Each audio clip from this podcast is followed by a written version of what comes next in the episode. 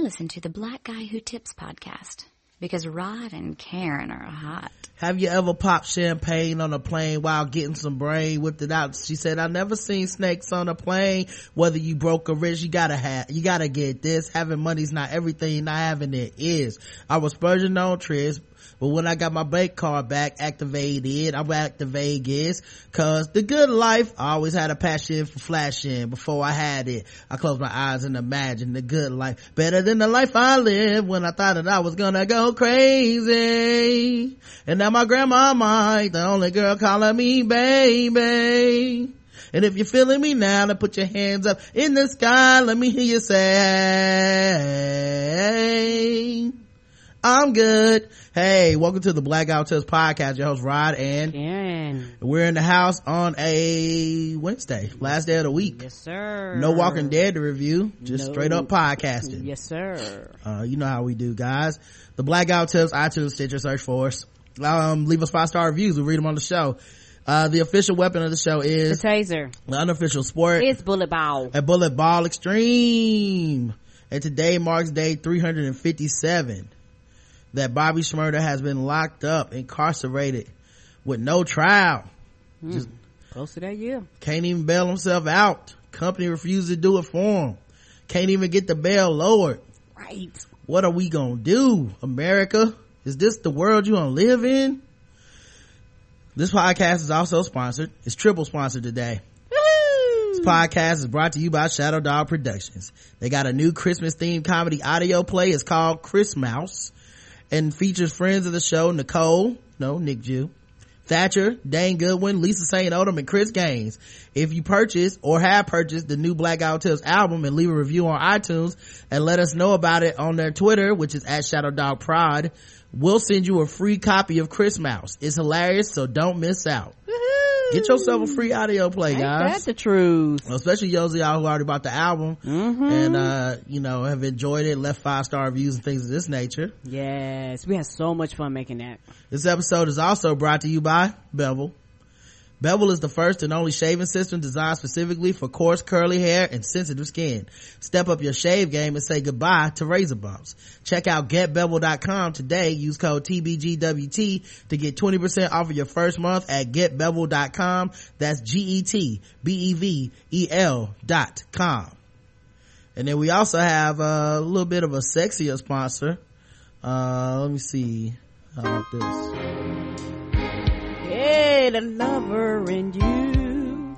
Yes. Is this is this on your uh, list of uh, make black women say all shit? Uh, not yet. I'll put it on there now. Yay. Let me ask you a question. Are you getting enough? Well, I bet you love to get more, right? Well, adamandeve.com wants to give you more with 10 free gifts. Give you a sexy little surprise for her, a specially selected toy for him, and third, a little something that you both can enjoy. Plus, six full-length adult movies on DVD. And number 10, free shipping on your entire order. So what do you have to do to get your 10 free gifts? It's not hard.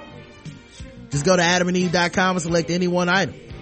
Could be Adventure's new toy, sex piece of lingerie, anything you desire. Just enter offer code TBGWT at checkout and you'll get 10 free gifts. Go check out adamandeve.com today. Select one item and get 10 free gifts, including free shipping. When you enter offer code TBGWT, that's TBGWT at adamandeve.com.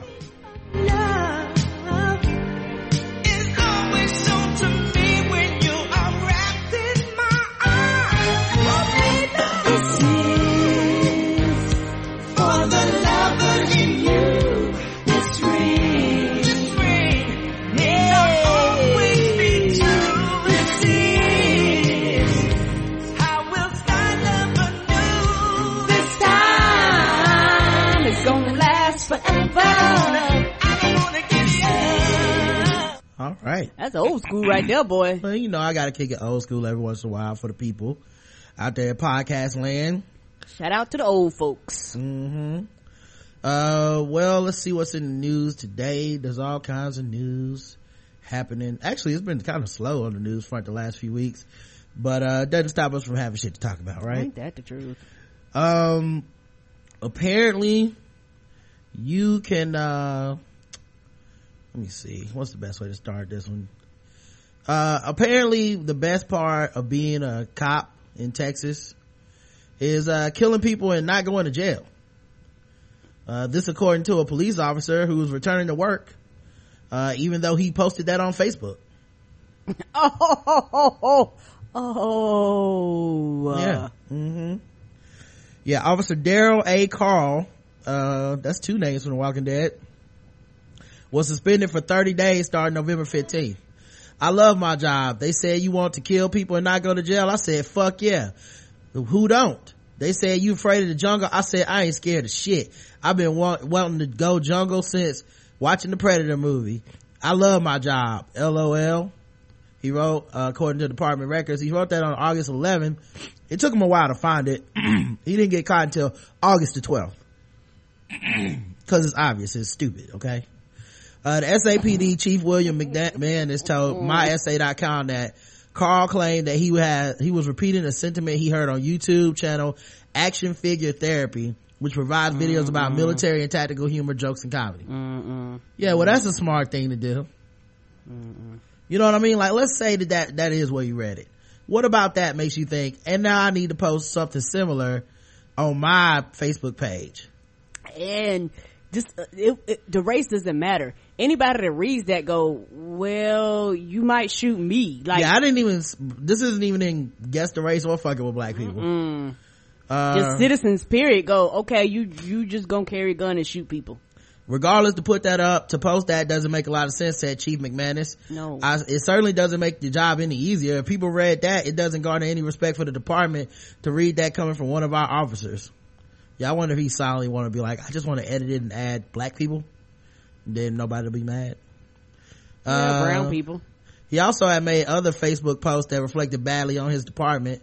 Following the suspension, Carl added a message to the top of his Facebook page. The views and opinions expressed on my social media site are my personal views and not those of the San Antonio Police Department.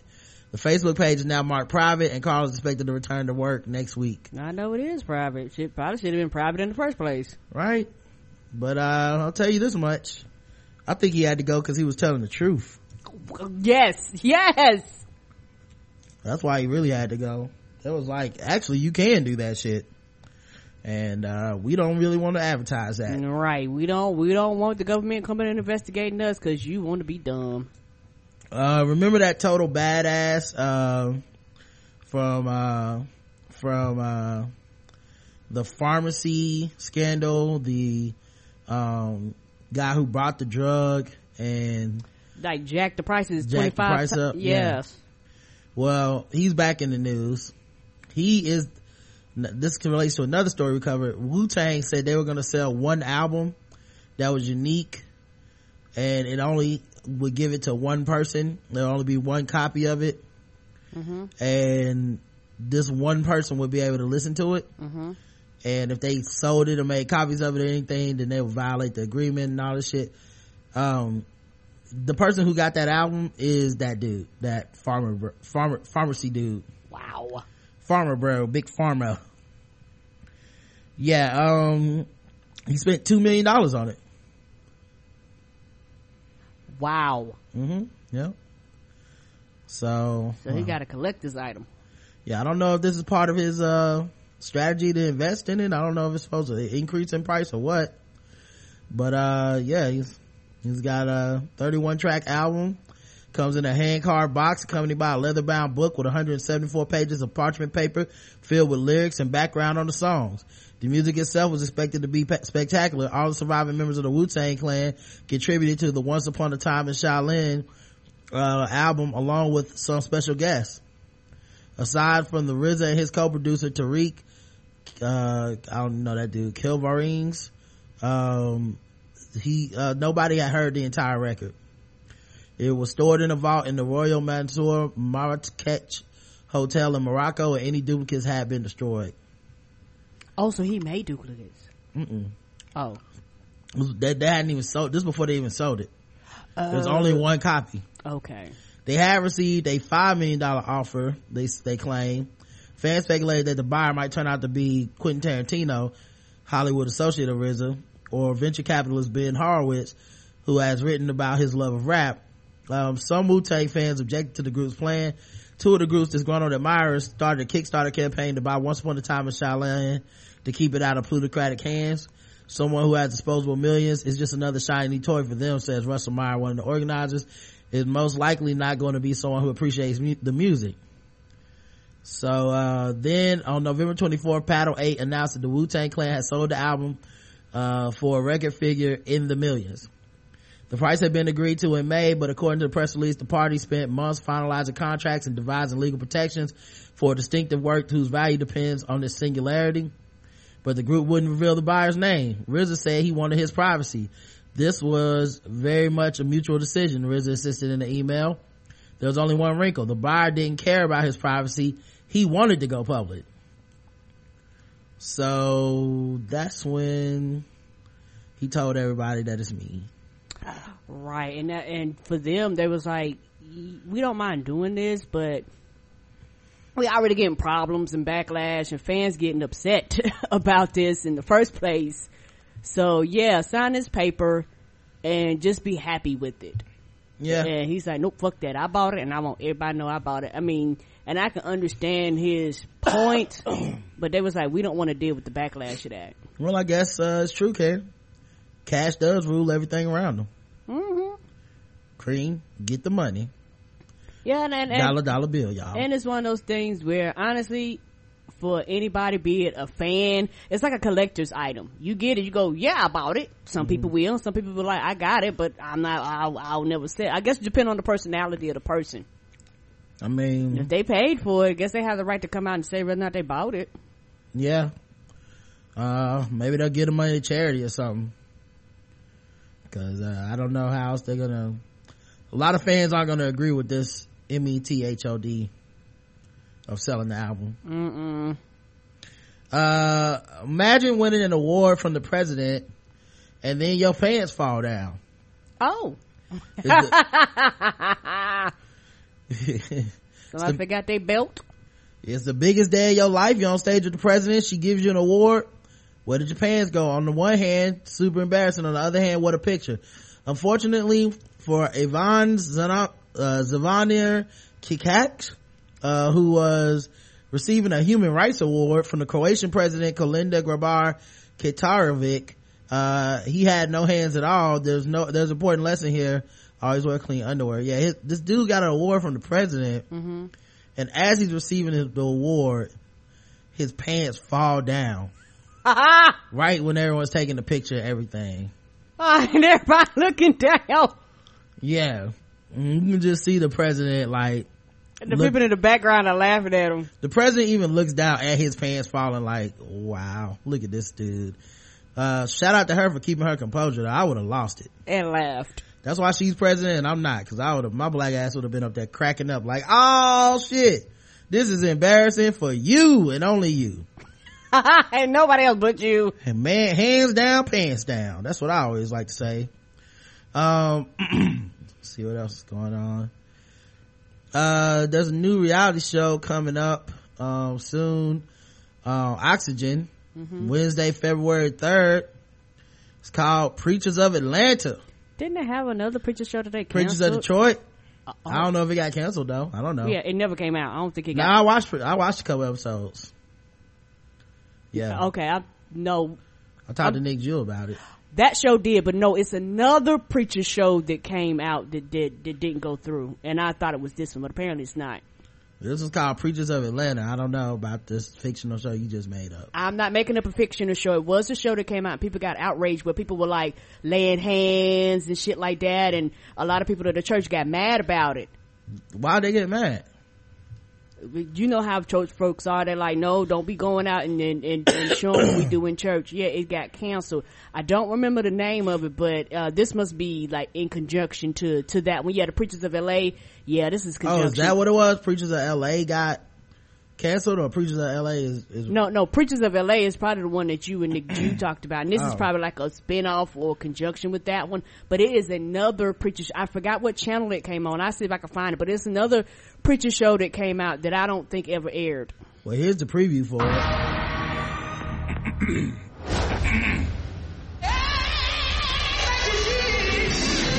God has said, baby, you're just right for today. I'm going to find a way to give God glory. I'm breaking out of jail. Watch me! The devil is a damn they got white people i know they got a white woman preacher too that's what i'm talking about Hallelujah. I take it to the streets. I pass out cigarettes and condoms. I do all that. oh you know she gonna be the wild card Of course. handing out cigarettes and condoms that's like telling people to smoke and fuck I don't know. I don't know if uh, the rest of the church is gonna be okay with that. Her other preacher friends probably gonna have some drama behind that. of course. But at the end of the day, when God tells me to do something, I do it.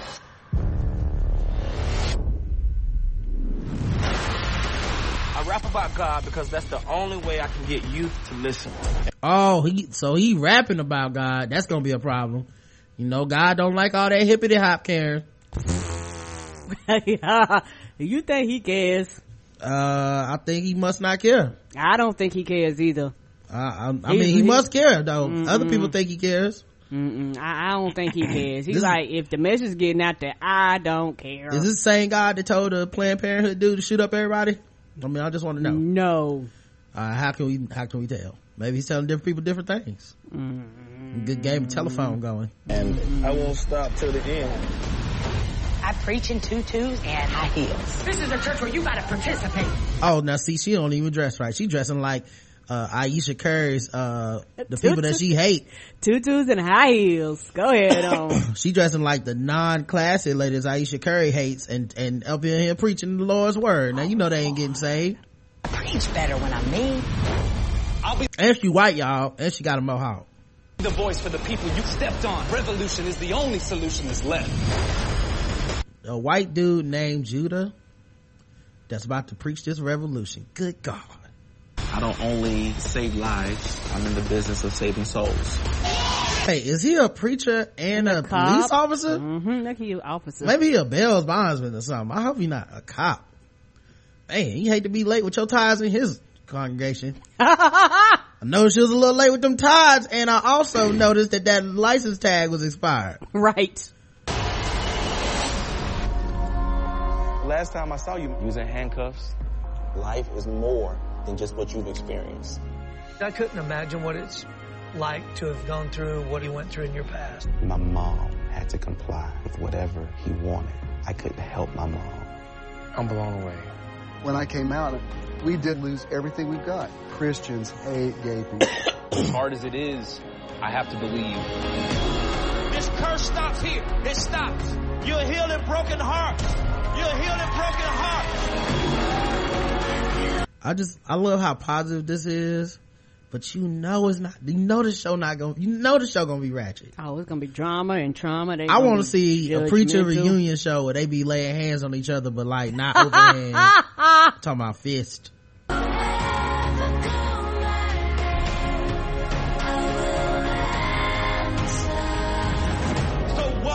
Your new day. Welcome to your new hour.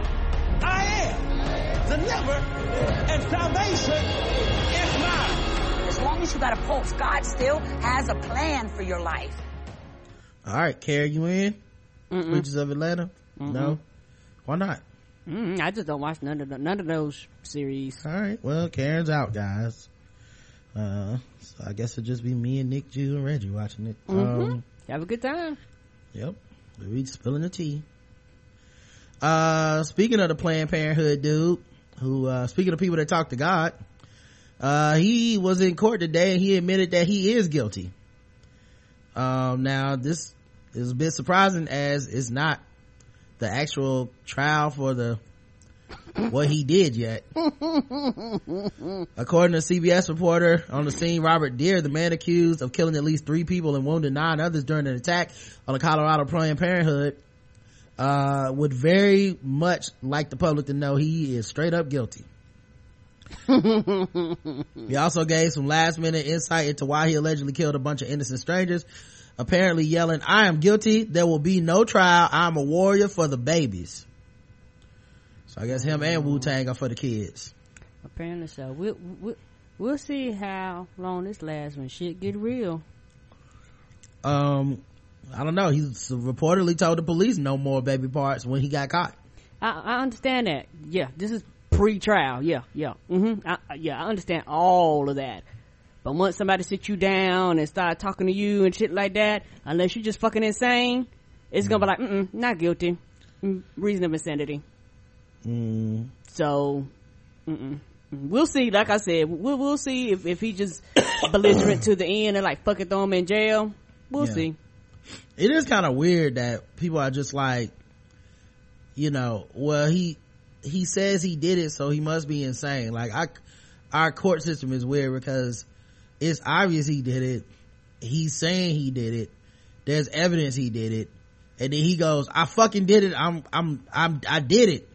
I meant to do it. I'm not regretful or anything. And then people are like, yeah, he must be insane. There must be insanity defense. No, like, I'm- I'm he not- did it. Right. I'm not, me personally is a whole nother story, but yeah, yeah, a lot of people say that shit, get caught on film, on tape and shit, and when they go to court, they're like, what do you plead? Mm-mm, nope, your honor, I didn't do that shit. Yeah, I guess. I don't know, man. People do that all the time. yeah, well, I mean, his lawyer's gonna have a easy day in Yeah. court. Yes, they are. I mean, he's gonna take that L, but at least he won't be there for weeks. Uh, are you froze? You're frozen on my screen. I don't know if you're frozen. I can see myself on my screen, but Okay. I don't know. Can they see me? Am I frozen? You're moving on my screen too. Okay. You're just not moving on my, I can refresh, my bad. Yeah, I don't know. Maybe it's me. I asked the chat room. They'll tell us. No problem. Go ahead. um multiple gun rights groups speaking of guns will be joining together this weekend for a mock mass shooting at the university of texas campus. Okay, I'll refresh. all right it said you good by the way. Uh, anyway um an event complete with cardboard guns crisis actors and fake blood. A reasonable person might be wondering but as one of the protesters told states oh yeah we might be wondering what the fuck did this ha- accomplish. They said they love freedom and we're trying to make more freedom by staging a fake a fake mass shooting. To scare motherfuckers that might be walking. no to love they love freedom and they want more freedom karen. That makes no fucking sense. we gonna get more freedom.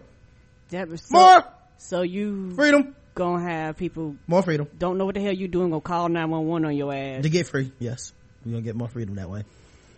The crisis performance event itself will involve actors being shot with mock guns just over a week after the san bernardino mass shooting that took 14 lives You think this is smart? it's a fake mass shooting. We'll use fake blood he said. He said the gun noises will be blared by horn by bull horns other people will then play the role of rescuers also armed with cardboard weapons.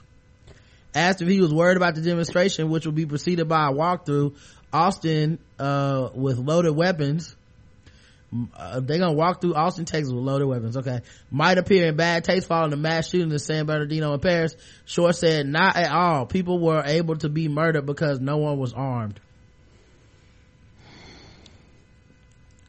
Fortunately, weapons are currently banned at University of Tennessee's, I mean, University of Texas campus, or else someone probably would get shot this weekend. So they won't even be able to have real guns.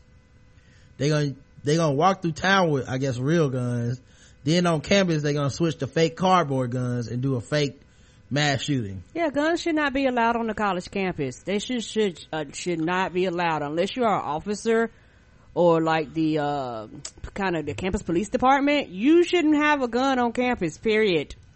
For the safety of all the students, people. I've stayed on the campus. I don't want people having guns around me. This is the same campus that had Charles Whitman uh, murder a bunch of people uh, in one of, one of the I think it was the first mass campus murder in America in 1966. Wow. So just no sense of fucking empathy, irony, nothing. Just we're gonna do a mock mass shooting because that's uh, that seems like a reasonable thing to do. Right. What the fuck is wrong with this country? Mm. Well, you know what? I know what's wrong with this country. Half y'all motherfuckers want to vote for Trump. So what can I say? Right. Maybe I'm the one that's crazy. Maybe. Uh, two thirds of likely Republican voters support Trump's ban on Muslims. I believe that. Yeah. I believe Obama's one. This is what happened to your country, to your, to your party. You know, you just cater to these stupid motherfuckers. Anybody that says something racist about the president, you can't wait to prop them up. You got a Fox News station that can't wait to fucking prop them up. The irony of all this is that Donald Trump's the one person that Fox News can't even control. Right. All the other candidates bought and paid for by fucking Fox News and Rupert Murdoch, and here's the one motherfucker that's a wild card. Anyway, um, apparently 65% of likely Republican primary voters support Trump's xenophobic plan, and only 22% oppose it. That's according to a Bloomberg poll. Yep, and I believe it. Yep. Uh, Russell Simmons wrote a letter to his friend Donald Trump on his website globalgrind.com. Okay. His friend Donald Trump. Um, I guess, uh, you know, when he's not busy using them rush cards and that interest, uh, from them payday Right, loans. Stealing them people's money. Dear Donald, over 30 plus years, you have been an amazing friend, endorsing my books, coming to my shows, flying me on your planes, your helicopters, even allowing my family members and myself to stay in your house in Florida many times. So it kind of pains me to know that my public statements about your candidacy have strained or ruined our friendship. However, the fact is, what's at stake is bigger than us. Yeah, that's so funny. It's, it, it- it's not like Donald Trump just started being like this. Come on now. So you were kicking it with Donald Trump when he was wanting the president to show his, show his, uh, long form birth certificate and saying that the president was just a affirmative action, uh, person for, uh, for college and that he wanted to see his grade transcript. This is, so it was cool long as you were getting shit. You're already a rich man. So it was cool long as you were getting flown on the planes and the helicopters. And this is really the, the thing that enables Donald Trump to be the piece of shit that he is Right. to people is that at the end of the day, so many people worship money. He just buys these motherfuckers. Mm-hmm. You know, he's telling candidates to their face like, yo, I, I put money in your cam- pocket. What are you gonna do? I put money in your campaign. And they're all being conciliatory to him because they're like he did.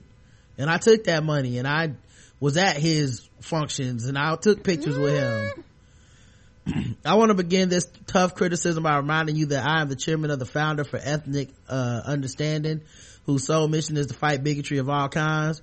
Our biggest that's the first time i heard him bring up that foundation. Anyway our biggest program as you know it is to get jews to fight islamophobia and muslims to fight anti-semitism we are operating in 40 plus countries, including Israel, France, Germany, and the United States, where we have hundreds of twinning programs, uh, bringing together congregations of mosques and synagogues on a regular basis.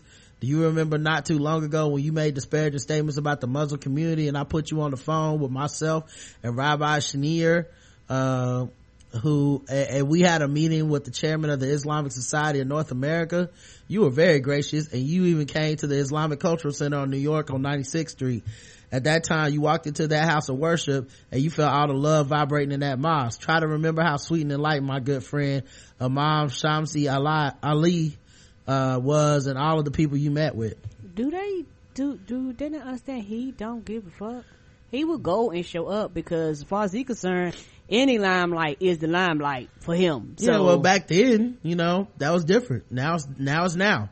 Right. And now it just behooves him to be Islamophobic because it helps him out. Correct. My friend, both both Muslims and Jews are saying there are so many comparisons between your rap and Hitler's, and I cannot disagree with them, Donald. You can't possibly want your kids or your wife, Melania, all of whom I know and respect, to live with that. You are a born leader who is set possibly to possibly win the nomination of your party, but don't compromise what I know is in your heart to do it. You are a generous, kind man who has built a career on negotiating deals where everybody wins. Now you seem like a one-man wrecking ball willing to destroy our nation's foundation of freedom. Stop the bullshit. What? Stop fueling fires of hate. Don't feed into the rhetoric created by small-minded people. You're smarter and certainly more loving than you let on. the republicans in power don't like you any more than the democrats in power and they know you can't be controlled because you're your own man. And you have been many people's champ in the past but you now but now you are becoming a major embarrassment. I know the cheap seats are easy to play to but you can get them just by being the man i have known for nearly 30 years. Everybody's scared now. You talked all this shit before. Nobody was writing any open letters Mm-mm. I'll pray that this truth will ring a bell and it will not only temper your rap, but remind you of the man you used to be. You are trying to be president of a country built on religious freedom. Remember that next time you discuss the beautiful flowers of is- followers of Islam. I would also like to remind you one of my favorite quotes from the Holy Quran. Love all men of good look, good books equally. The minute you target one group or one religion or immigrants, you have failed. I wish you good luck on your path towards the White House, but as I'm sure you know, our belief systems are polar opposites on many issues. I will be campaigning rigorously against you. Uh, but if you win, I might still accept the invitation to your house to straighten you up every so often with love, Russell. So if you do win though, you know, just, can I, can I still go to your Miami crib or? I mean, no, Is that straight? no, that, that open letter ended all of that. Yeah. Russ. This dude. Um, let's see what else happened. Um, and the only reason why you have fond, um, oh, go ahead. I'm sorry. the only reason why he has fond love for him is because you benefited from him, and also, you know, you didn't work for him. You didn't, you know, live in any of his. I don't know. Did he own? I think didn't he own? Um, like uh, golf clubs and Golf like- course. right? Golf courses. I don't know if you own properties. You know, like Yeah, he owns properties. He owns a bunch of shit. right so you don't have you've never worked for him so you know your view of him and, pe- and other people's views of him are completely different and you're not poor all jokes aside so for you for the average person they're not going to quote unquote see that side of him because he doesn't give a fuck about those people Yeah. Um, Leah Remini, Remini, uh, who you might know, I think she was the wife on, uh, Everybody Loves Raymond or whatever. Uh, she came out with a book and in the book she made nine shocking Tom Cruise claims, uh, about Scientology, her Sci- Scientology. And it was her tell-all book. Uh, she said number one, allegedly one million dollar donation put Remini on Cruise's radar. She gave a one million dollars donation to Scientology, Church of Scientology. And, uh, that's how he, uh, decided to make this friendship with her. yeah I'm, I, I believe that because a lot of that is about money Yeah. a lot of times that's how you get into a lot of you know elite organizations and, and stuff like that Yeah. even Christianity, a lot of times people, you know, same thing. You you pray for, I mean, pay for your way to heaven. Yeah, she said uh, after this, she was in, uh, um, she got that gift. And then one day someone asked her to teach, uh, Tom Cruise, her and her husband to teach them how to salsa dance and they just did. Um, so, uh, number two, allegedly she refused to play hide and seek with Cruise and Will Smith. Not hide and seek. Yeah, Will Smith and Jada Pinkett Smith and Cru- Tom Cruise all wanted to play a game of hide and seek in a 7,000 square foot house, uh, and almost three, four acres of secluded land. But she declined to play because she was wearing Jimmy Choo shoes. Uh, she says, Cruise replied, well good, so you're it then, and tagged her before running off to hide. Oh Lord. I like big children. Allegedly, Cruise freaked out over cookie dough. He walked into the kitchen where a batch of prepackaged cookie dough had been prepared and was sitting on the counter, a perfect, uh, perfect loaf ready for cutting and baking. She writes, "T- Cruise, uh, Tom was looking for flour and other ingredients and must not have seen the cookie dough and he instantly got angry. Guys, where's the cookie stuff? He said, furrowing his brow. His assistants came running in, wanted to explain that it was right there on the nearby counter, but all of the, all, all one of them could say was, uh, Tom, they both grew more flustered and Tom got angry. God damn it. Tom seemed like a child who had never been told no. Get in the fucking present time. Is that what you need to do? He then screamed at his assistant. Tom comes across with an almost presidential charm to the public, but seeing him treat people that way was utterly shocking. Allegedly, the church felt the couch jumping incident was a good thing when Tom Cruise went on Oprah and jumped on the couch.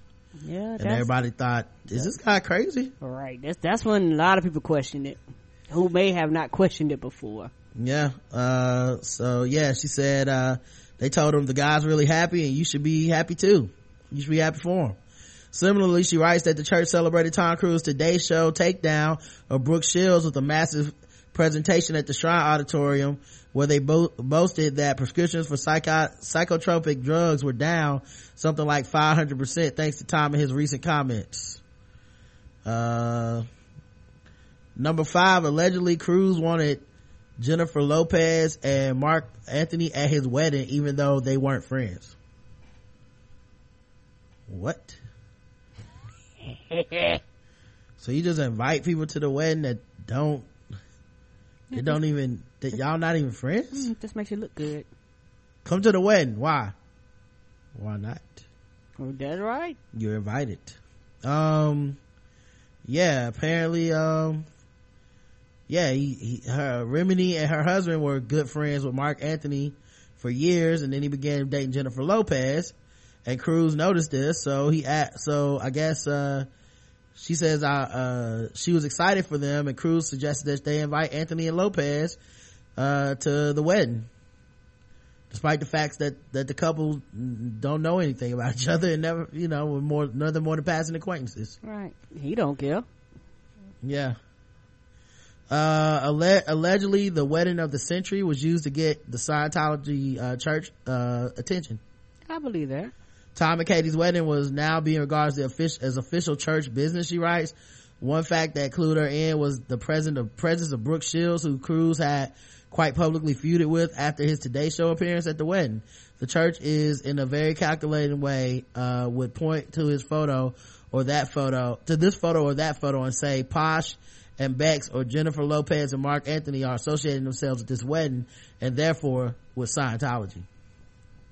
It was a smart way of legitimizing the church to go to the public and an attempt to cover up from the bad PR for recent years. It also promoted the illusion of look how powerful Scientology is in this business. Damn. Uh, many people are under the impression that there are tons of Scientologists in the film and television business and that we all help each other out. She writes, the real truth is that while the church would like you to believe it wields a tremendous amount of influence in Hollywood, that is really not the case. Uh, I knew of one minor casting director who was a Scientologist, but other than that, no real movers or shakers. As a matter of fact, I think, uh, I identify myself publicly as a Scientologist probably, and it probably hurt my career more than it helped as far as recession was concerned. Damn. Uh, allegedly, Remini found Suri Cruise crying on the bathroom floor. That's, uh, Tom Cruise and Katie Holmes' baby. When I opened the door, I found three women, including Tom's sister and his assistant, standing over the baby who was lying on the tile floor. Rather than talking to her in a soothing voice, they kept saying, Suri, Suri, in a tone that sounded like they were telling an adult to get, an adult to get her shit together. Remini then writes that she proceeds to chastise the women. What are you guys doing? She's a baby. Pick her up before grabbing Suri's bottle and heating it up in the kitchen. I'm no mother of the year, but even I knew she was probably hungry or tired. Uh, allegedly Isabella Cruise had some damning words about her mother. On the way back to America following Cruise and Holmes' wedding, Remini found herself in the same airport shuttle as Isabella and Connor Cruise, the children Tom Cruise and Nicole Kidman adopted together when they were married. Remini had long known the kids from their time at the Celebrity Center together, had recently gotten to know them better during those nights at the Cruise house, uh, but she rarely saw them without supervision or a church representative. So Remini sees the opportunity to ask a question she had long wondered. Do you see your mom? Not if I have a choice, Isabella said. Our mom is a fucking SP. SP is a suppressive person. Uh, uh, uh, so that's a church Scientology slang for people that speak out against the church. Um, so, and they, and they do make you like cut off contact with those people, even if they're family members.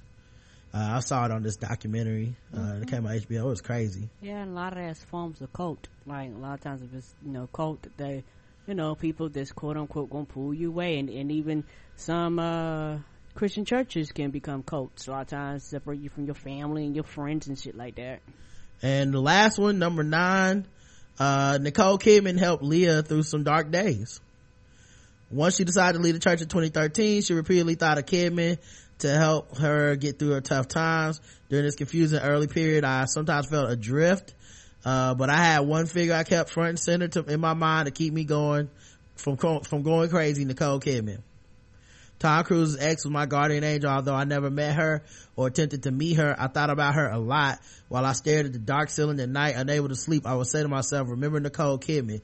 She was declared an SP and left the church and she's doing okay. Her career's still going and she has a husband and a family. Just remember Nicole Kidman. She left and she's okay. Damn, that's some cold shit. You start focusing on success stories of people that left. Mm-hmm. Yikes. Well, yeah, um, apparently, um, Nicole Kidman, uh, was the one that got away. And that's what inspired, uh, Leah to get away. Seems like a lot of her books gonna be about Tom though. Mm-hmm. Don't know if I want to get this book or not. I mean, she's on the cover, but how much of this is about? Well, I guess the, the book is surviving Hollywood and Scientology. And then this must be like the selling point of some Yeah, of it. pretty sure she and it's hard to think about Scientology without thinking about Tom, Tom Cruise. Cruise, right? Or and or Will Smith. Yeah. So that makes sense. Um, church members vote to cast out pastor who banned a 103 year old, uh, member. Oh, Yeah. He banned a 103 year old woman from, uh, a church in Elberton and church members want to oust him. Reverend Tim Maddox, church, uh, pastor of Mount Grove Baptist Church received national attention after he banned Ganora H. Biggs, who had attended the church for 92 years. Police were called to the church last month when the centenarian, uh, ignored the pastor and showed out, uh, showed up for service despite being asked not to return. I say yeah, he was right. Showed out. On Sunday, members, I don't think you can show out at 103. No, no, no. You Yeah. just show up. well, somebody showed out. On Sunday, members of the church who disagreed with his stewardship, with his stewardship voted to fire him as pastor, but he ignored that vote. The church members who voted to fire Mad- Maddox issued him a letter of termination and ordered him to remove his property from the church. According to a report in the Athens Banner Herald, on Tuesday he obtained restraining orders against the grandson of Biggs and a former church secretary. Uh, a hearing is scheduled October the 5th. Damn. Who does that? Did they say why? Well, you know, she know what she did. She know what I mean? Not minding her damn business, probably can. Just being old. Did she not pay her tithes and offering? Probably, you know, it's probably ties offering related. Right. You know, only time That's they why talk. they kick them all out. Right. The only time they talk about you that old if they're talking about you on the sick and studying list, right? I know. He like, won't you just die yet, Lenora? Right. Do they even just- name babies that anymore? No, why don't you just be sick and shut in? Right. Only people name their babies that now. Kanye West. Um, yeah, I don't know. Let's see. They, why did they kick her out? Right, because it, do, it doesn't make any sense. They revoked her membership. Because some churches do do that, like for tithes and offering and shit. Said, said she was no longer able to, she was no longer welcome for any reason whatsoever. Um, hmm. I don't know. It doesn't say. we are Baptists and that's what we want to say, stay. She the, uh, she's, uh, but Deacon Glenn Jackson called the situation a bunch of foolishness and said Biggs' longtime membership didn't mean, don't mean nothing. Hey, you can tell these some black folks, but what the fuck started this? That's my question. Because it just sounded like we jumped into like the middle of a feud that they had going on. Yeah, it just said she been banned from the church. Like, was she in there showing out? Maybe she was wrong. Something happened and he was like, you got to go, grandma. Yeah. She joined the church when she was 11 years old. Wow. They called her, she went back and they called the police on her. Uh, they called it a civil matter. What did she do? Co- Come in and threaten everybody? out don't understand. I don't know, man. He is a holy sanctified minister, or so he says. We voted him in and we didn't know it until he was there. We are Baptists and that's what we want to stay. Uh, the church will not comment on her removal. Was she a former preacher or pastor or deacon, deaconess or something at some period of time? Like, did she hold some power there? hmm I don't know. Maybe she was the one problem. What about that? What if she was in there mad because they was changing their ways? You know, we actually okay with uh I'm actually okay with gay people here. Mm-mm, no, y'all ain't. No. she was trying to hear that. I was like, you know what? She got to go. Let's call the damn cops. That's right. Call the police. Tell them it's me. Uh, uh, let's see what else happened. Uh, a man threatened to shoot employees and burn a restaurant down over an incorrect order. That's right. You know how mad you get when you receive the wrong order? Right. A man in his 40s threatened to burn down a Flint eatery. Oh, Flint. What is Michigan on this bitch so often now? what is going on up I there? can't tell you how many times I done got the wrong shit and was like, oh well. Come on, Detroit. No, no, it's sometimes depending on the situation. I might say something, but I'm not gonna be nasty with, now unless they nasty with me, I'm not gonna be nasty with the people. Eating those phony conies. Um, yeah, burned down a Flint eatery and shoot employees over missing eggs on his sandwich. That does make you hot. I said Yeah, you- ham, egg, and cheese. So you couldn't just bought it back, but I ate a dog, hmm. can you just add some egg to this? Maybe after I kill a couple folks and burn this bitch down, I get my eggs right. you won't make that mistake again. Banging on breakfast. Police called, police were called at 9 a.m. for a damaged property report, but when they arrived, they were told a man in his 40s had ordered food from a drive-through window. The man proceeded to come inside the restaurant whose address and name are not included in the report and yelled about a refund due to no eggs being placed on the sandwich he'd ordered. They get your money back. He then threatened to burn the building down and shoot everyone inside at the time. Right, but Cut to somebody just enjoying a sandwich like, oh, I ain't got nothing to do with this. Right, and and and, the front lobby clearing out, but yeah, everybody need a gun because if he had a gun, he probably shot everybody up in there. He might have had a gun left in the car. Right, I would have closed it down, piano like that dude in the juke joint in color purple. all right. I'd have hit that first exit, whatever the closest exit. I'd have been out of it. Time to go. He then threatened to burn it down. The man then allegedly keyed a car before leaving in an unspecified direction. Oh, who? I mean, been did the car have the Waffle House logo on it? I mean, right. how I do you mean- know which car to key? I mean, I mean, hot damn! I'm just in here for my hot cakes and my car got keyed. There's no word if uh there was uh if he was in the arrest made or if he got his actual refund. So What restaurant was it? McDonald's? don't tell you the restaurant. Probably was a Waffle House then. hmm Yeah, I think it was. uh I mean, come on, it's always Waffle House, isn't it? Always. Uh Danny got drive through, but it's it's it's their it's their fault. The They- fact that they kept going on in business, you know what I mean? right, it was a Waffle House. You know, that's like what is this Tuesday? Yeah, it's burned down the restaurant day. Charlie, you forgot the eggs, didn't you? Um, let's see. Uh, what else do I want to do? Don't want to talk about that. Oh, here's one. Uh, dining solo. Any you guys go out to eat by yourself? I do. Don't feel pathetic. You're not alone. I don't feel pathetic. With your pathetic ass. Oh, uh, go ahead and read it. I, but I have a lot to say about that right there. Oh hell. Here we go, guys. Mm-hmm. Uh, no need to feel like a loser next time you dine out alone. You're actually in good company. According to an analysis by King of Online Restaurant Reservations Open Table, reservations for table of one have gone up 62% over the past two years, meaning dining rooms are catering to more solo diners than ever. The analysis also revealed that Dallas, uh, experienced the strongest growth in reservations for one, followed by Miami, Denver, New York, Philadelphia, Las Vegas, and Chicago. See, all the cool places, guys.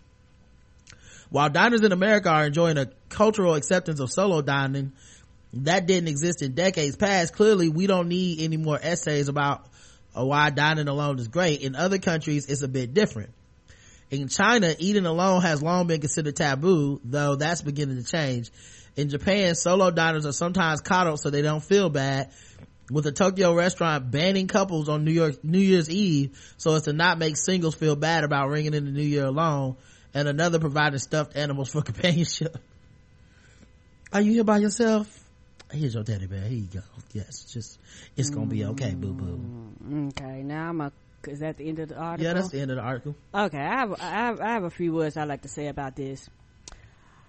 Don't put your motherfucking insecurities on me. That's what that is. A lot of people have insecurities about eating and dining alone. That's not my problem. That's your problem.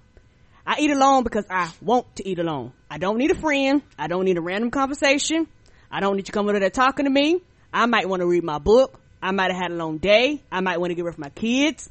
I might need a break from everybody and I just might want to be left the fuck alone. But people feel like the need of when they see you alone, they're obligated to come and say something like you don't have any friends or you don't have any family or you don't got nobody that loves you. That's not so. I just might want me time. I might have came in there with my comic book and was like, you know what? I'm just gonna eat my salad or whatever the fuck I'm eating and read my comic book and have a good day, listen to a podcast and laugh. All of a sudden, you motherfucker come over there and you ruin my meal. You ruin people's meals. People don't consider that, but you ruin people's meals when they're eating alone and you just feel so obligated to come over there. When I used to work in a restaurant, I used to have coworkers talking about, oh, ain't they alone? I was like, no, they might really want to be alone by themselves. They really might not want to be bothered with nobody. I, I just have a problem with people thinking automatically that you, you're a loner or a loser or you need a friend if you dine alone. In fact, I did that like yesterday, day before yesterday, and I had a wonderful time by myself. That's cause you ain't got no man. And that's what people think. But you don't know me. You don't know me. You don't know nothing about my life. I know you lonely. That's what it looks like. You get like. lonely. Mm-mm, nope. You get lonely. Mm-mm. I'm, mm-hmm. I'm not alone at all. And in fact, I'm telling the truth. In fact, a lot of times you make me mad by coming into my area in my zone because I didn't ask for your presence. But because you take your insecurities, you just feel this need that everybody needs somebody. Nope. Sometimes you need to free your mind, get, be in a peaceful place. Or sometimes guess what? You hungry. You ask everybody else. Nobody else want nothing to eat. So fuck it. I'm going to eat. Y'all ain't hungry. I am. I'm going to eat. You know, I, I, I shouldn't have to rearrange my schedule or change what I want to do to try to accomplish. Cause I used to do that when I was younger, you know, and if nobody wanted to eat, I'd be like, well, I guess I go home. No, fuck it. If I want it, I'm gonna go eat it. I do not have time to be, to, to rearrange my schedule for you. Um, I guess, but I mean, what would Ayesha Curry think about this, Karen? It don't matter. I mean, just think about it, guys. It don't matter what I have on. What would Ayesha Curry do? WWYACD. That's what I say. Um, alright, let's, uh, get into our segments. Uh, let's do some fucking with black people. Um,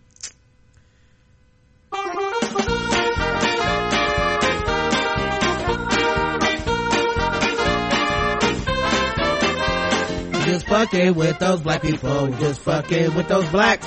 We're just fucking with, fucking with black people. That's right, guys. It's time to play the game that we all hate to play.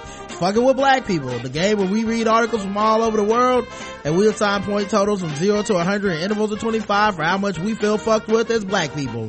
Today's contestants, everybody. Everybody's fucking with black people. Uh, Officer Thomas Webster of the Dover Police Department was finally indicted last May for kicking a man in the face with a, during the despicable act of police incompetence in August 2013. The attack was captured on dash camera on another officer's car, which showed the victim, Lateef Dickerson, black, getting kicked in the face by Webster, white, as he was complying with the officer's orders. Dover Police Lieutenant Jason Pierce said the department chose to release the video immediately after the indictment to control the narrative after keeping it secret for nearly two years. Wow. We released the video because the judge considered it no longer to be confidential. We're a very transparent police department and we feel that we handled this situation properly, he said. In the attack, Dickerson was knocked out, had his jaw broken despite never being guilty of committing any crime.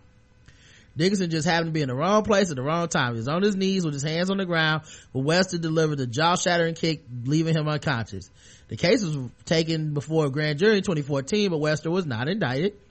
The case was reopened, however, when the Delaware Attorney General's office took it before a second grand jury who charged him with assault. We believe the video demonstrates the need for large-scale reform of the Dover Police Department, specifically the improvements to the use of force and internal affairs practices and supervision of their officers. Yeah. For two years, think about it. They didn't even want the video out till the judge made them release it. This means for two years, nothing was going to be done to this man. The people of Dover have a right to know about this incident and deserve a dialogue with the law enforcement and how they can create a safe, equitable Dover community for all. Webster's defense during the trial was nothing short of laughable, yet somehow it worked. I wasn't intending to kick him in the head, I was intending to kick him in the body. That was his defense. He then claimed that he was in fear for his life because they were looking for an armed black man with a yellow shirt and their incompetence led them to an innocent unarmed black man with a yellow shirt. I mean with a yellow hat, not shirt. Well, I was in fear for my life, so I had to kick him, an innocent man in the face. You took your dirty ass feet and kicked this man in the head. This was this obviously was a thoughtful verdict. I hope we can all move on from this. Said James Liguori, Webster's lawyer. He told reporters before hugging his uh, client. Uh. Although the department hasn't made a public statement about whether or not Webster will be allowed back on the force, his acquittal essentially guarantees that he will. Of course. The federal civil rights lawsuit filed for Dickerson has been resolved, but no details are forthcoming from Richard Morse, an American Civil Liberties Union lawyer who spoke with the AP. The video below is hard to watch as it shows how armed agents of the state can brutally assault an innocent man. Well, I'm gonna watch it. Fuck that. I gotta see it. I hate this shit. Let me just skip to the part where he get hit.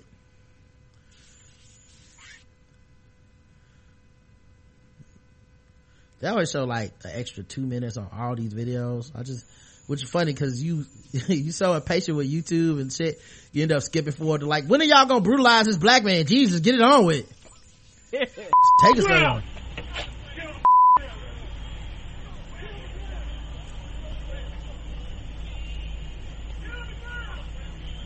Yep. Told him get on the ground, came up behind him, kicked him immediately. That happened within, see, the video might be two minutes long, but the actual incident, five seconds. And you're getting kicked in the face, knocked unconscious. Said he was trying to kick him in the body. Didn't like it to me. Kicked him dead in the face, knocked his hat off and everything. Broke his jaw, knocked him unconscious. But somehow, that's not a crime and he's not indicted of anything. I mean, he's not, uh, convicted of anything and he's scot free. And he's gonna be back on the force policing your community, which still has black people in it that might wear yellow hats. Sometimes it takes them killing a person on video before they get kicked out the force. I didn't say go to jail. I didn't say go to prison. Just to get kicked out the force. And they probably won't. Just to resign. Just to be like, I resign my position. They gotta kill a nigga. Think about it. How many of these police, uh, incidents end up going to trial? They can, even when they get, um, you know, indicted, even when they go to trial, even when they get off or get a slap on the wrist, end of the day, that's the only thing that can make them be like, I resign. I did, I'm not guilty, but I resign. If anything, uh, if I was a taxpayer, I'd be angry. Taxpayers spend billions of dollars. All taxpayers spend billions of dollars for people getting their asses whooped. And it's not all black people get beat that the police officers is paying off. We just happen to be a high percentage of them, but it's other people getting their asses whooped and shot and beaten and shit and having these suits too that's getting settled. Right. This is one caught on video. Right. Well, what happens if there's no video? Oh, You know? then there's nothing. What was his official story before this shit came, went to trial, I bet? You know what I mean? You know, it wasn't no, it was, uh, he was coming for me. I was in fear of my life. What does that mean? Yeah, he was on the What is a reasonable fear of your life when all I'm doing is being black on a fucking evening? and he had his hands up, he was on the ground, he was of no threat to them. Right. Just comply, right? Right? Just comply and you'll be alright. Right. Oops, broke your face. Right, that's the cost of doing business.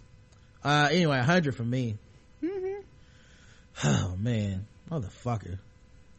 Uh, Michigan Republican ripped after suggesting that making black students white would fix school issues. Teachers and fellow lawmakers criticized Michigan Senators, uh, Michigan State Senator Marty Knollenberg after he allegedly inserted race into a discussion on troubled school districts within, uh, the state. WXYZ TV reported footage posted by the American Federation of Teachers shows Knollenberg saying during the state senate committee meeting on Thursday, you mentioned these school districts failing. You mentioned economically disadvantaged and non-white populations are contributors to that. I know we can't fix that. We can't make an African American white. That's just is, that just, it is what it is.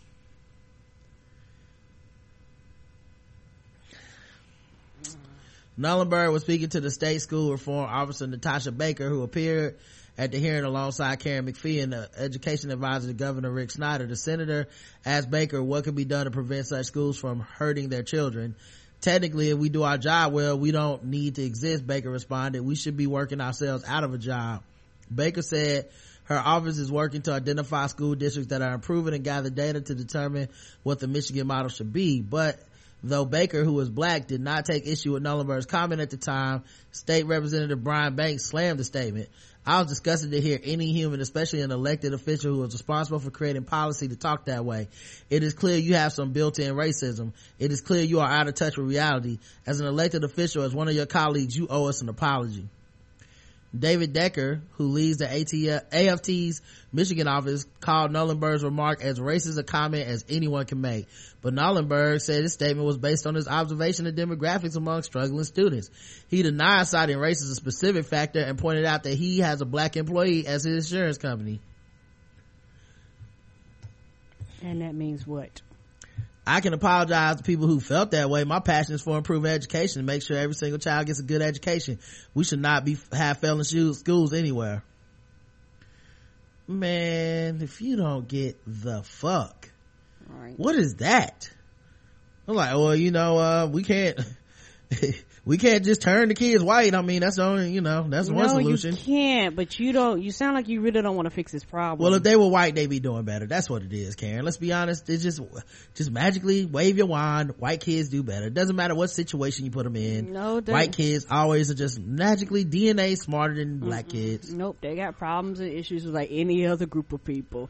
Everybody and its success over there, just like every other group of people. They got their dummies and idiots too, like every other group of people. I'm gonna say, uh, 100 for me. Mm-hmm. All right. So we got two 100s. See what else we got here. Um, uh, how about, uh, nah, that's too long. I don't feel like reading all that shit. No problem. um black religious black religious leaders say they will not endorse insult and embarrassment donald trump. This is a this is a developing story. So like this is on the 28th of november right? Mm-hmm. uh apparently donald trump uh had released his campaign anyway had released a statement about anticipated endorsements from african american religious leaders. Um that got out to the public. And those pastors and stuff all said no no no no no we did not we do not endorse him we we're not even planning on meeting with him uh he was gonna have a public meeting with them and basically get them to all kiss the ring Mm-hmm. They thought it was Uh, gonna be private, yeah uh they were invited to attend but he's about uh, a show. So what did they expect?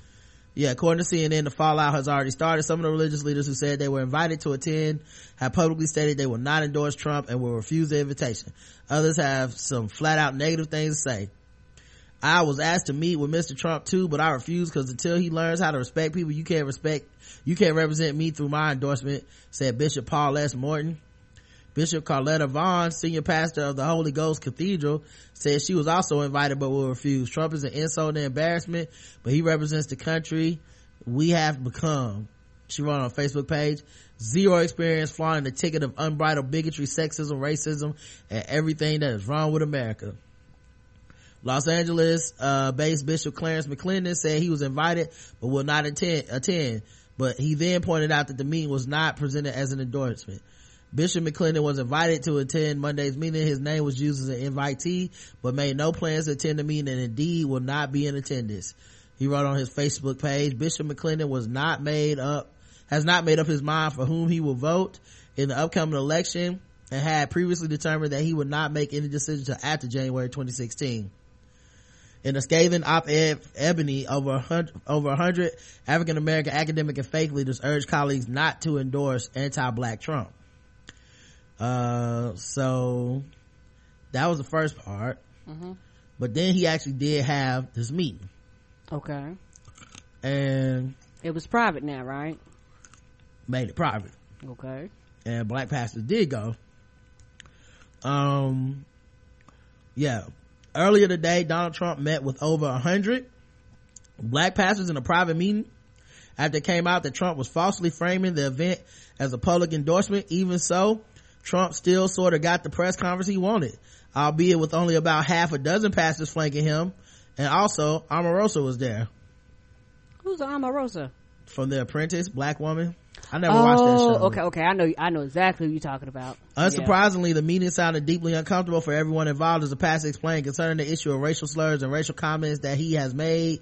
It was addressed head on and we are walking away with the feeling that perhaps after more conversation, we will be able to echo the tone of the top at the top as a voice to those who are lacking a voice. What? Way to talk around it. Um, so what racial slurs were they specifically talking about? There are deep-seated difficulties that certain communities have and we're going to address them and we're going to address them and certainly if I'm put in a position where I can do something about them, which in this case happens to be president, we're going to be working very, very closely with everyone and we're going to be solving a lot of problems. That was Donald Trump's answer. Mm, How did you address some of the concerns that were raised? I think we'll be addressing them over the coming months and even over the coming years. Hmm He gave and donated to to all these churches. was the fact that it turned into a press conference a complete and total surprise. We actually didn't think we were going to be having a press conference, but it was such a good meeting. We thought we would do that. We had many, many endorsements coming out of that meeting. Uh, here's, uh, some of it, I believe. Chris Christie in a moment, but I want to take you live now to listen to some of those black pastors who met with Donald Trump today. Donald Trump speaking live here in New York. Let's listen in. to be direct, but to have compassion as well. Concerning the issue of the racial slurs and the racial com- com- com- com- comments that he has made, um, it was addressed head on. It was addressed head on, and we are walking away with the um, feeling that perhaps after more conversation, we Man, that just sounds like such a cop out. Oh yeah, oh yeah. They're getting endorsed. They're getting money. They, they- like they're benefiting some way, shape, form, or fashion. Yeah. They they getting you know all of a sudden the the new doors. They've been talking about the congregation. They got air conditioning. You know, got a little bit of carpet in there. Got padded seats now. Ain't got use Martin Luther King fans. Like you're like you're benefiting some way, shape, form, or fashion. Because the other day, you know, he told that girl about sh- uh, coming up there and putting on the show and shucking and jiving for him, and y'all doing the same thing. Yeah. Um, so, yeah, they, they basically got up there and endorsed him because of this. Away with the um, feeling that perhaps after more conversation, we will be able to echo the tone at the top as a voice to those that are lacking a voice. What are you talking about? What racial slurs are you talking about? And listen, listen, Scott. We had a very productive, constructive meeting. We made history today because we had meaningful dialogue with Mr. Donald Trump, and uh, we voiced concerns that were sensitive to the African American community, and we asked questions, and the questions were answered where we're all satisfied with the answers, and we're unified front right here. We had a wonderful time, wonderful dialogue, wonderful fellowship, wonderful interaction. It was a great day. Sell out motherfuckers. Are you serious? Yeah, yeah, and then you gonna have people running around and talking about uh this is how all black people feel and that's not so. Or brown people but you know, and it's funny how when it comes to this, uh are you gonna do this for Muslims that you've been insulting? Are you gonna do this for Hispanics that you've been insulting? I mean, I mean, you know, because it's not all about the black people. You've insulted every shade of brown, and these people matter too, and their votes, quote unquote, matter too if you're going to win. But it's just one of those things where, um, it's almost like, in general, uh, all minorities. Uh, just over the years, uh, black people's uh, minorities voice is the loudest sometimes out of minorities, but you have Hispanics that are growing and, and they actually, uh, their population is larger than ours, uh, but their voices are growing and they're demanding that you hear them out. They're demanding that you don't insult them, you know, that they're demanding that you don't deport them. You know, and the same thing with, you know, Muslims and shit. You just can't say this ignorant and dumb shit and you can't tell me that there was no funds or money exchanged, be it through a bank account or, or under the table. Somebody got some money somewhere to do that. Probably straight cash. Homie, yes. Right. I don't, I mean, that, uh, just, really? That's how easy it is to get y'all to completely sell out all your values? All your morals? Is that easy? And, and, and I wonder, uh, cause these are just the passages, I wonder what the congregation, I'm not trying to be funny, of these particular people think, and when they go back to their flock, is they flock gonna be like, nigga, fuck you. Right. Um, now also, I believe it was on CNN. Let me see if I can find this video. But Jamal Bryant referred to the, um, uh, to the pastors that met with him as, uh, prostitutes. The, the, the ones that met with, uh, Donald Trump. Um, let's see if I can find this. Hold on.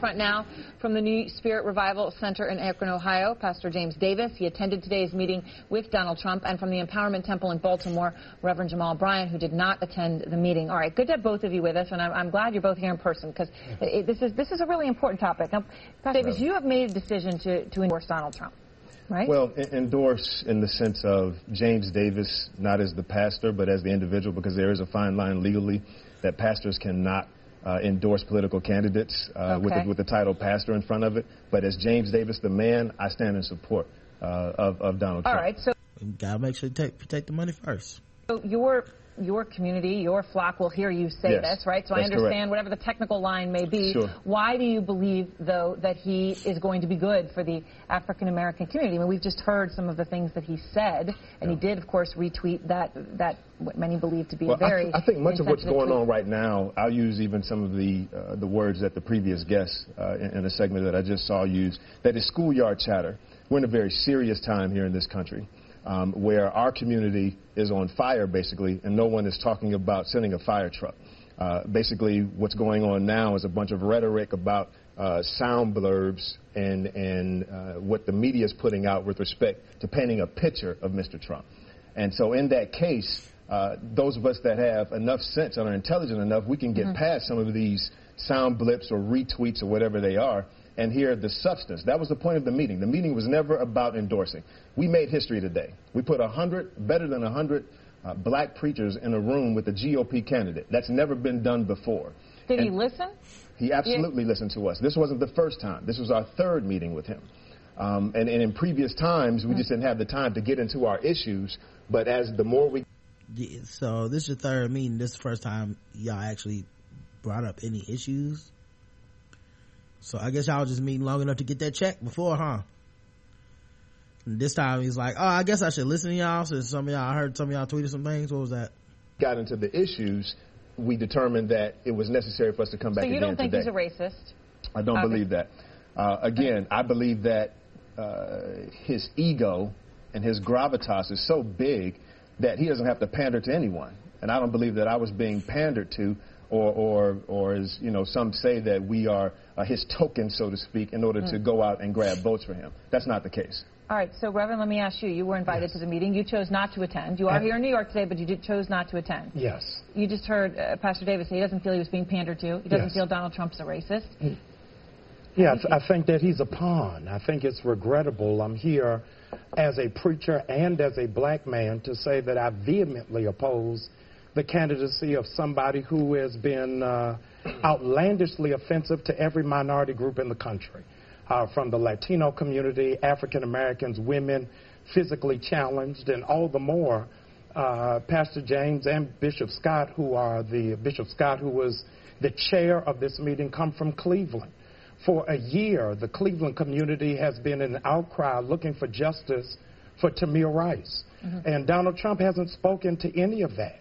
Uh, we've not heard anything about mass incarceration, nothing about economic inequity, nothing about uh, militarization of police. And the reality is, this meeting was pulled together because of a rally that took place in Alabama, where a protester uh, from Black Lives Matter was roughed up, and Donald Trump said to the press that he believed he deserved to be roughed up.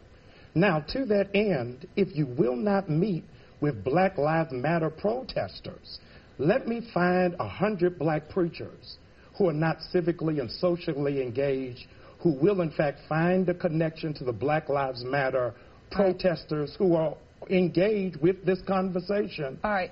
Yo, this is straight up the truth and ether. Right. Jesus. Right. He's because it's one of those things where y'all come from Cleveland. This dude hadn't addressed nothing coming out of that area. He no, he's addressed Black Lives Matter by saying he would he would hit them.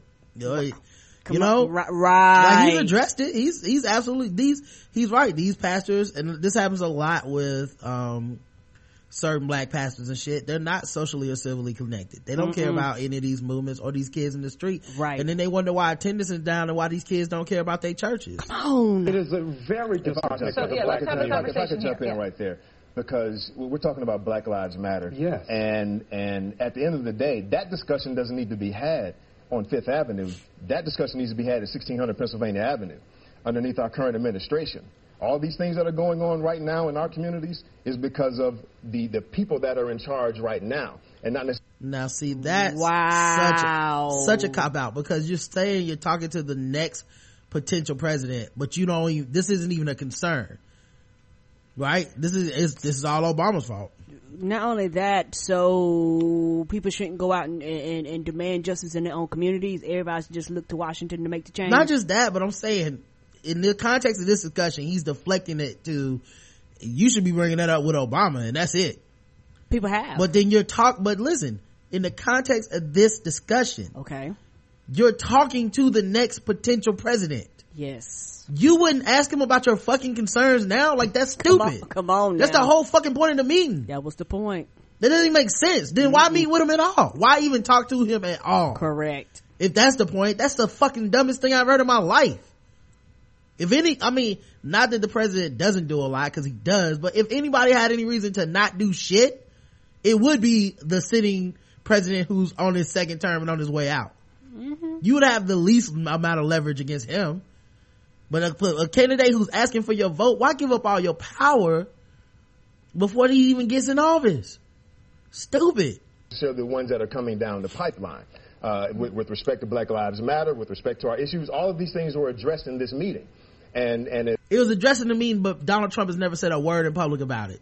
Right. You guys just went outside and sucked his dick in front of the, the rest of the world, but you couldn't even get him to say Black Lives Matter in that meeting. You couldn't get him to say it outside the meeting. When the cameras are on, you went right back to shucking and jiving and fucking playing spoons for this man. Fuck out of my face.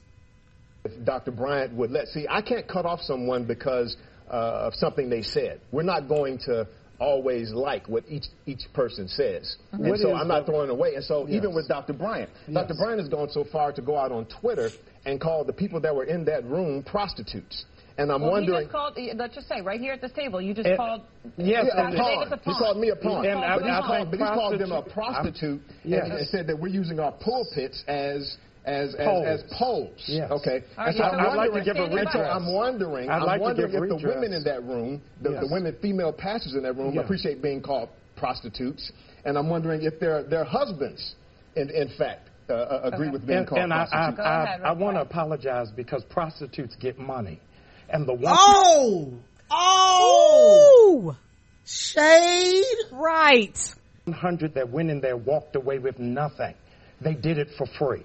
So there's another word for that, and I would not use that language on the family channel. What I would suggest is that you couldn't find a hundred white pastors to do the endorsement, not a hundred uh, rabbis, not a hundred imams. But you It can was never find about- it was whenever never it about an endorsement. Whenever never it about an is that there's That was a poverty, miscommunication. wherever there's poverty, you can always find It was a miscommunication you can always between the find campaign a capitalist and- and the hundred who will pastors. always exploit Because- poor Okay. people So- who are privileged just to be in the room. The- he's the glad. time- he's glad time- to be in the no. room with no Really? policy Okay. and no Yeah. problem. All right. So, I'm, I'm like, yo, Jamal Bryant, that name sounds familiar. Mm-hmm. Where do I know him from? Cause like part of me wanted to just like clap for him. You know what I mean? Mm-hmm. This is like an instant reaction when you hear somebody say some hot fire ether like that that you agree with. Right. but I said, I do this podcast called Black Guy Tips. If I know your name, it can't be good. So I went and looked this up. Every sister just elbow another sister. Say he should have listened. Every brother, would you tap another brother and say, I should have listened to her? God help me. Old saints, y'all forgive me, but I gotta tell you, these hoes ain't loyal. You gotta find somebody.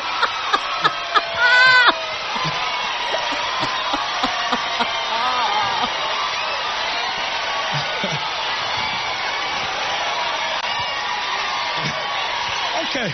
Uh, all right, be seated, please.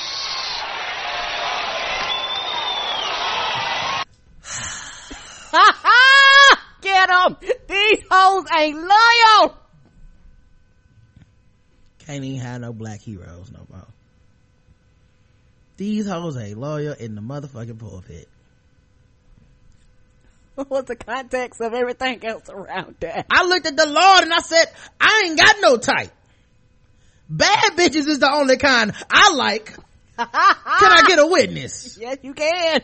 Don't you open up that window. Don't you let out that antidote. Popping pills is all we know. Where in the hills is all we know. But they ain't loyal, so what are we talking about?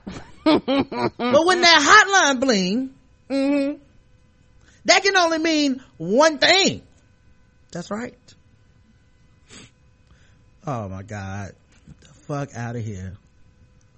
A lot of y'all walking around like you got a trap king. You need to get a trap queen. That's what the problem is. You need to stop. A hundred.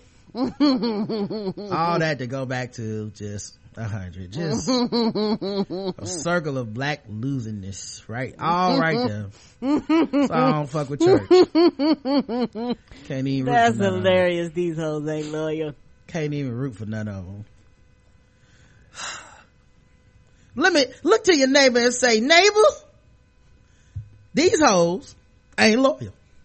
That's right. now turn to your other neighbor and say, neighbor, bitches ain't shit, but hoes ain't tricks. Yes!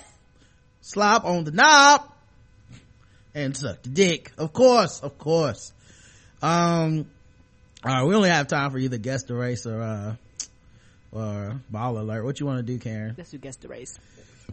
All right. The lady has spoken. Uh, now that it's time for some guest the race.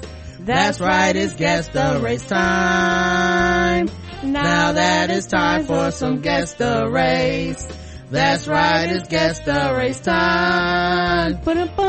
That's right, it's time for Guess the Race, the number one game show going all across podcast land. We read and play news articles from all over the globe, and we ask our contestant today, the chat room, to guess the race. And the chat room is racist. All right. And today's guest, the Race is brought to you by Bevel. Mm-hmm. Bevel is the first and only shaving system designed specifically for coarse, curly hair, and sensitive skin. Step up your shave game and say goodbye to razor bumps. Uh, listen, it's almost Christmas time, guys.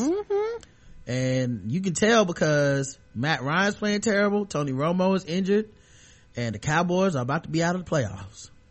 So you need to hurry up and go to getbevel.com and get your order in. Okay? A lot of y'all parents is cowboy fans and shit. They not gonna have a good Christmas. But if they get a nice, thoughtful present, maybe they will have a good Christmas because they'll say, at least I got Bevel. Bevel will never let me down. When Bevel has a close shave, I always win. Ah, my face comes out on top. And that's what it's all about, guys. So help the people in your life that are typically losers at this time of year. Get some winning going on. You know how many black people live in Atlanta and root for the Falcons and go through this shit every year? Help them at least look smooth. Even if their quarterback looks crunchy. Oh. So go to getbevel.com G-E-T-B-E-V-E-L dot com and use code TBGWT and get 20% off of your first month at getbevel.com. That's G-E-T-B-E-V-E-L dot com, code TBGWT. Thank yourself and treat your, treat yourself, treat your, treat your family, treat your friends. All right. Let's go to the guest of races. Uh, two men were doused with gasoline and set on fire and another Oh. man was charged. Two men are in critical condition Saturday after a co-worker doused them with gasoline and set them on fire, according to Baltimore County Police. Oh. Yep. The incident started as a, as a workplace dispute. Friends said, uh, it was supposed to be set up with a fist fight, but the confrontation took a violent turn. Well, if it was a fist fight, how could it be a violent turn? Seems like it's just a turn. Fist fighting is violent already. It's more like a direct path. like a violent, maybe like a violent, uh, acceleration, maybe? Speaking of acceleration, uh, gasoline was used as an accelerant. You okay with that? Yeah, I was about to choke. But this cold, man. I'm fighting it, guys. fighting it for y'all because I love y'all. But Lord knows, whoo. Mm-mm-mm. Uh, we were. Oh, Police tell us that 28 year old Christopher Harrison Jr. has been arrested and charged with attempted first degree murder, first and second degree assault, and reckless endangerment. And according to court documents, he has faced these same similar charges before, including oh. threatening people with fire. Well, this is definitely a workplace disagreement gone too far. Look at him, they're on fire. Witnesses and police describe it as a horrific scene. Just before 5 p.m. Friday, police say four co-workers walked to a gas station when the car belonging to Christopher Harrison Jr. ran out of gas. When they all got back to the two cars, an argument broke out and Harrison poured gasoline on one of the victims and set him on fire. A second co-worker got splashed and caught on fire as well. The whole thing caught on a number of cell phones. Co-workers and friends say Harrison and the initial victim had an ongoing beef which escalated that night. They kept pushing him and pushing him, saying that they wanted to fight him. They had agreed um, to settle it. Um, there was nothing besides that was said. Uh, they, even leading up to the altercation, they both took their shirts off and they they appeared like they were going to fight. According to court documents, not only does Harrison have an extensive criminal record, but this apparently isn't the first time he's been associated with fire and crime. Back in 2011, he faced charges of first and second degree assault and threat of arson. Prosecutors dropped those charges a year later. Some charges that stuck a domestic restraining order filed against Harrison last month. In July of 2013, guilty of destruction of property. March 2012, guilty of second degree assault. March 2011, fraud. June 2008, theft. And in June of 2007, another guilty verdict for second degree assault. Police say in this case, the first victim has burns to 60% of his body. The second victim, 90%. Shit. Friends have set up a GoFundMe page to help pay for medical bills. One of the victim's sisters posted a short message saying in part, he'll be going through many surgeries for the next three months. He still can't talk, but he listens. Should have listened that night. Now, Harrison had a bail review today. He was held without bond and has a preliminary hearing scheduled for December 30th. If you'd like more information on that GoFundMe page, we provided some information on our website, WBALTV. All right, guess the race of Christopher Harrison Jr. Um, I don't know if he's gonna have that job anymore. He probably just got fired. Mm-hmm. That's what happens when you get gassed up, Karen.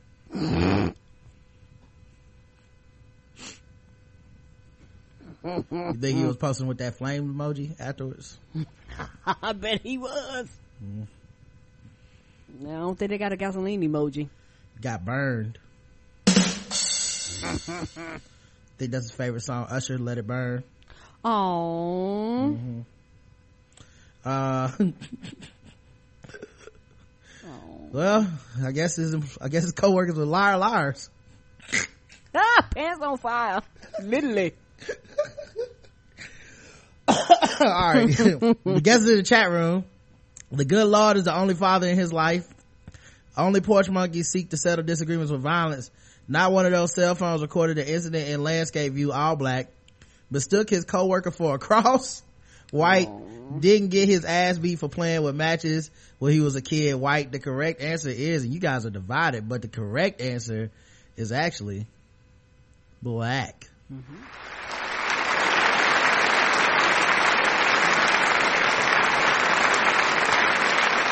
Some of you missed it.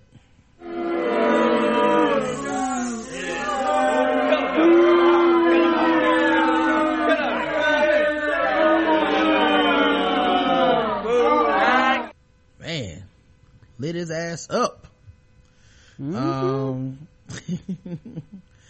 uh, all right, uh, let's go to the bonus rounds.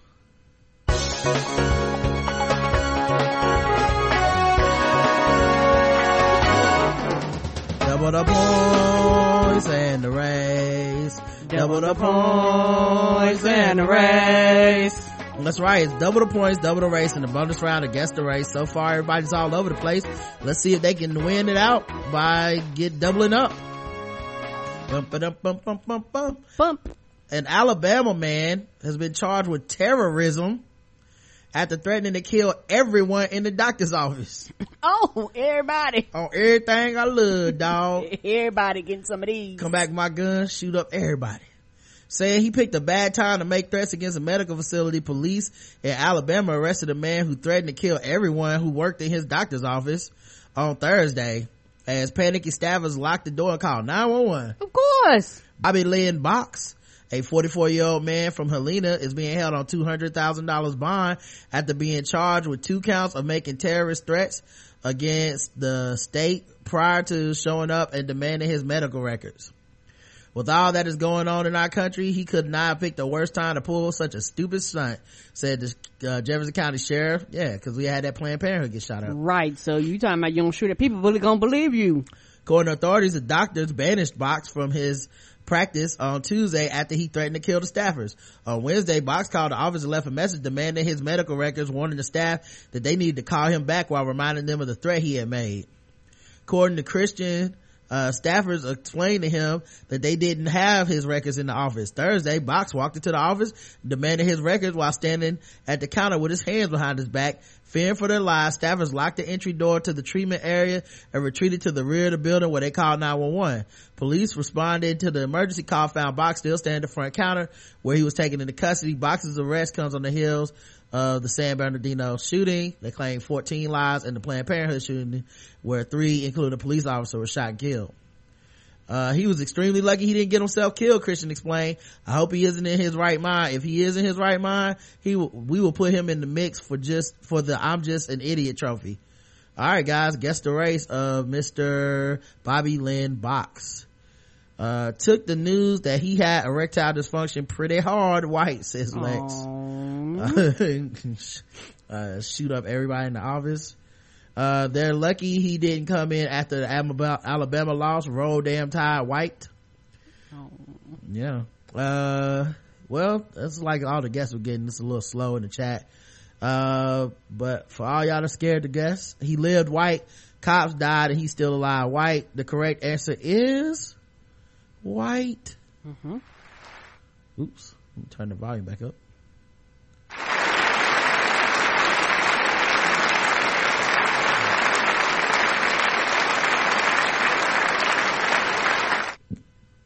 He's very white too. Mm-hmm. Like, he like, yeah. Uh, anyway, like he like to be a politician or something. Like I was expecting to see like crazy eyes white, but Mm-mm. like a normal ass white dude. All right, last thing. Gotta talk about this sore ratchetness before we get the hell out of here. Um,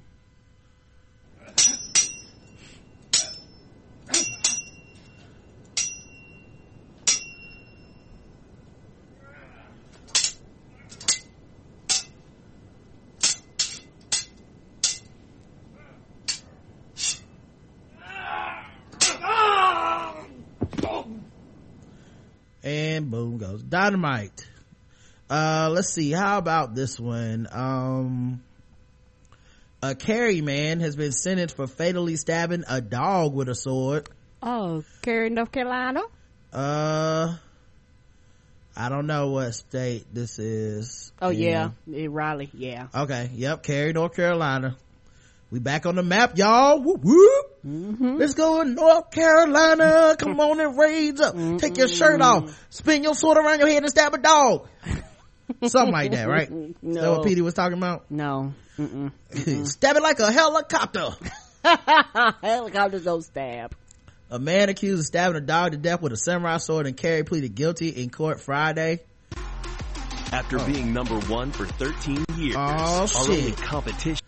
Finally, the car commercial we all wanted on the black guy who tips. Of course. I was just trying to get the news article to play. I know I was gonna have to stall an extra 30 seconds to get people to talk about Toyotas. An emotional morning inside a Wake County courtroom as a man pleads guilty to killing his dog with a sword. Many people inside the courtroom started crying as the 911 call was played and the dog could be heard wailing. Gloria Rodriguez is live at the Wake County Justice Center with this case that's touched a lot of animal lovers around the country. Gloria? It touched many animal lovers, and many of them were in court today. Douglas Hagler entered an Alford plea, and that means that he admitted, excuse me, he pleaded guilty without admitting guilt, and his 100 day sentence starts today. Douglas Hagler pleaded guilty to killing his Siberian Husky Coda with a sword. Hagler's attorney said the dog had attacked people. He also said Hagler suffered from alcoholism and couldn't control his emotions. Judge Graham Shirley said that was concerning and sentenced Hagler to 100 days in jail and five years of probation. Several people in the courtroom sobbed as a 911 call played reporting the stabbing. Members of the Justice for Coda organization started because of this case were in attendance.